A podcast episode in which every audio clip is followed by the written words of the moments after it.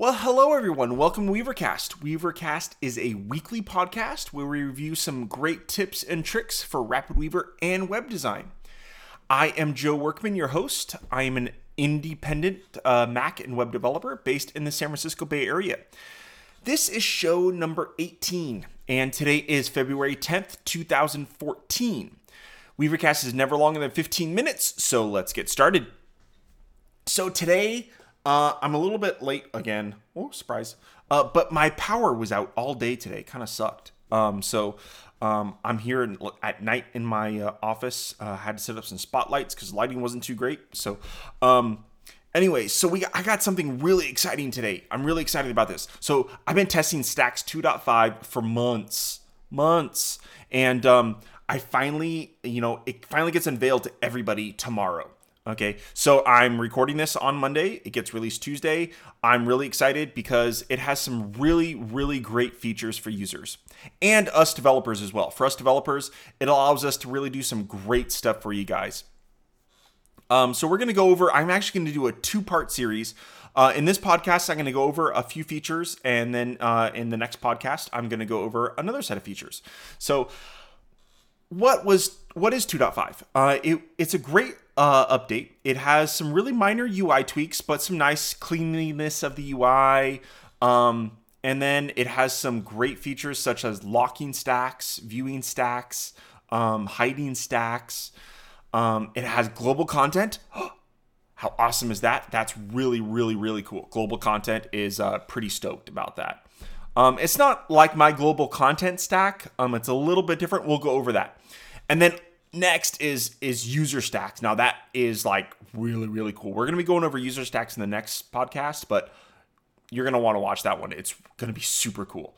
So um, I know we're short on time, so uh, let's jump into some of the features. Okay, so here's Stacks 2.5. Now, as you see, the UI really hasn't changed all that much. We still have, you know, our content in the middle, our settings, and so on and so forth. But if you notice the linen background is, is now gone, it has a nice gray gradient. Um, some other general styles, I, I believe these um, that outlines around the stacks have been, um, you know, just tweaked a little bit so they're a little bit nicer, a little bit sharper, and things of that nature, especially for Retina displays. Now, uh, another minor thing that you'll notice is moving stacks around the page has become a little bit nicer. So if I notice as I move this text stack up, we have a nice blue um, kind of you know shade where that stack is going to go.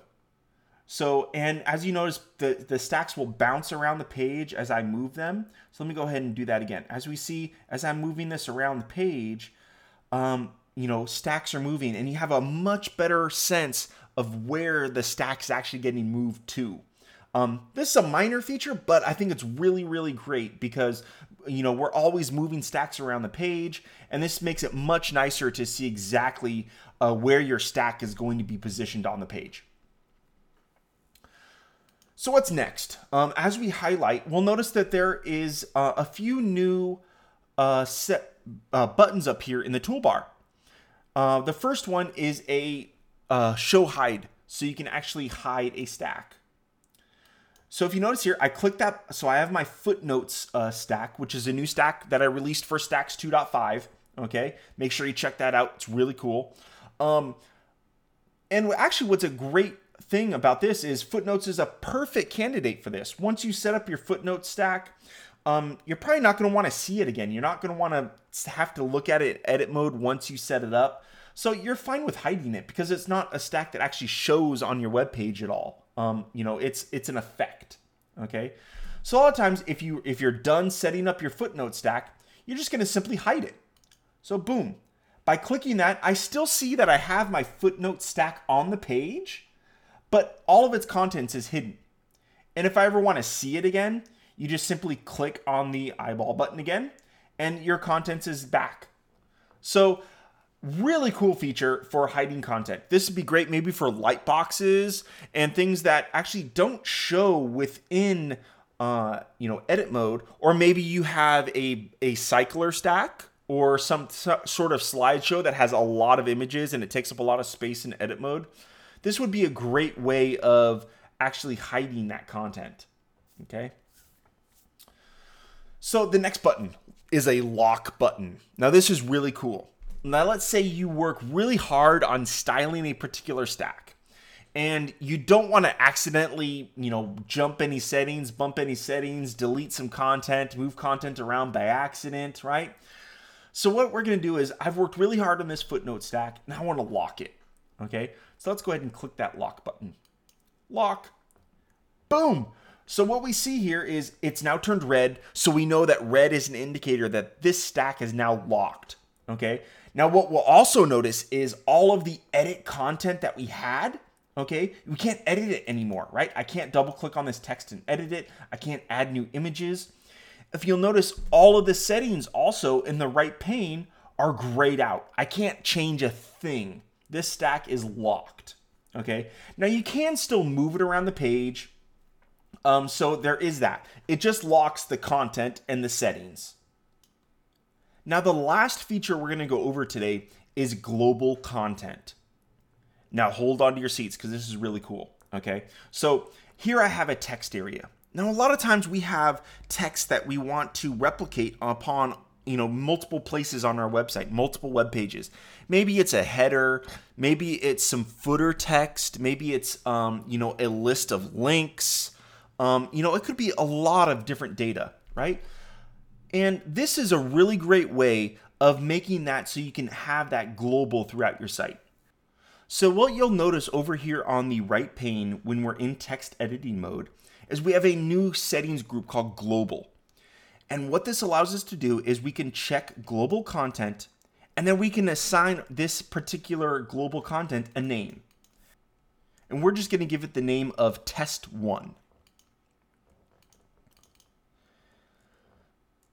So now whenever I use global content and to give it the content name test1, the content that I added inside here will, will also be reflected inside that text box. Let's see it in action.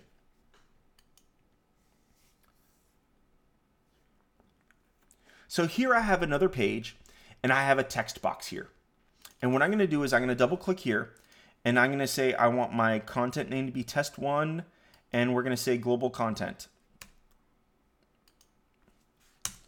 So we, we set the global content to test one and boom, we now have the same exact content that we added in page one. Okay.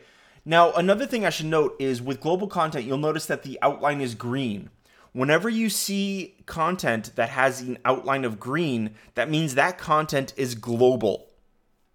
So again, uh, we've seen a couple different colors here. We have blue is kind of the normal, okay?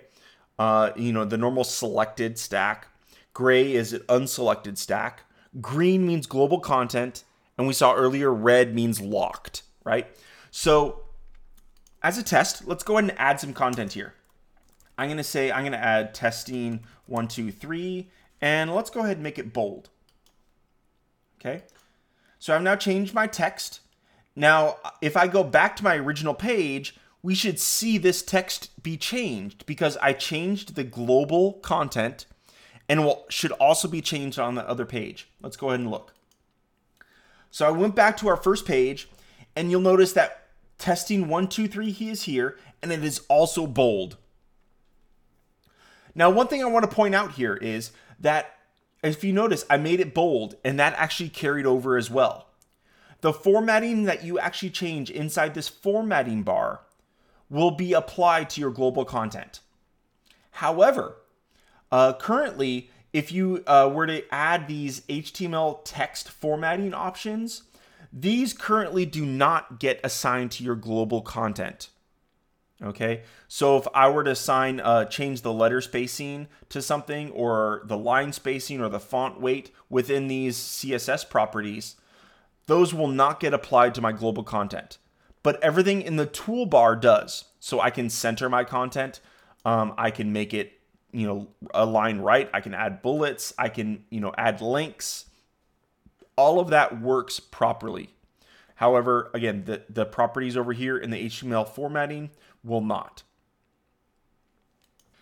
Now, I also want to note that these global content are not just within the text and HTML stack wherever you see these boxes throughout any stack, they can be used.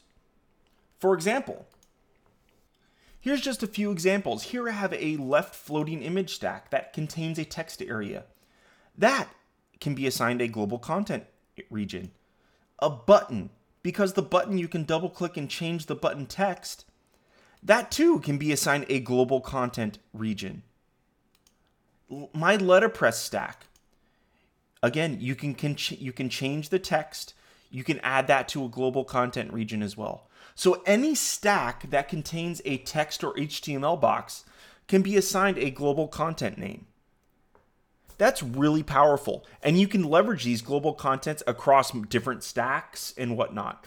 So it really is um, a great flexible solution uh, that can be used in all types of situations. So that was really exciting, right? I mean, we saw some what looked like kind of simple solutions, but um, you know, those are really going to solve some great things for us. Uh, the global content is really going to save us some time uh, with you know trying to copy data throughout our pages, right? Add it once in one location, you know, assign it an ID, change it to other pages, and bam, you're done, right? In the future, if you ever need to modify a footer or a header or you know some common lists of data, just simply modify it once, publish your site, and you're done. I mean, this is going to save us lots and lots of time. Um, you know, user mistakes with locking your stacks and hiding things. Um, it's just going to make you know using stacks just a little bit more enjoyable. Um, I know sometimes my edit mode, even myself, gets really, really big with a lot of data. Um, so sometimes, you know, hiding some of that stuff that we don't necessarily need to see because a lot of it can be hidden uh, when we load our page, such as light boxes and galleries and whatnot, right? Hide that data once you're done with it. Lock it and hide it um, then you don't need to worry about it, right? Um, it's not going to show up, um, and it just makes editing the page a little bit easier uh, on you. So I hope you enjoyed this episode. Um, if you have any questions, comments, or concerns, let me know. I'm on the various internets at Joe Workman on Twitter and app.net. Uh, you can always email us at support at joeworkman.net. And uh, please check out my products, uh, joeworkman.net slash rapidweaver. I have a lot of great RapidWeaver add-ons and um, they allow me to do these great free podcasts for you. So go and um, go and pick up yourself a couple stacks. And uh, thank you very much, everybody. I hope you have a great weekend. Uh, again, wait for the next podcast. We're going to go over the user stack feature. That is really cool. I'll, I will show you exactly how I implement that and how I use it um, in my everyday life already. It's awesome. Okay. Talk to you later, everybody. Bye.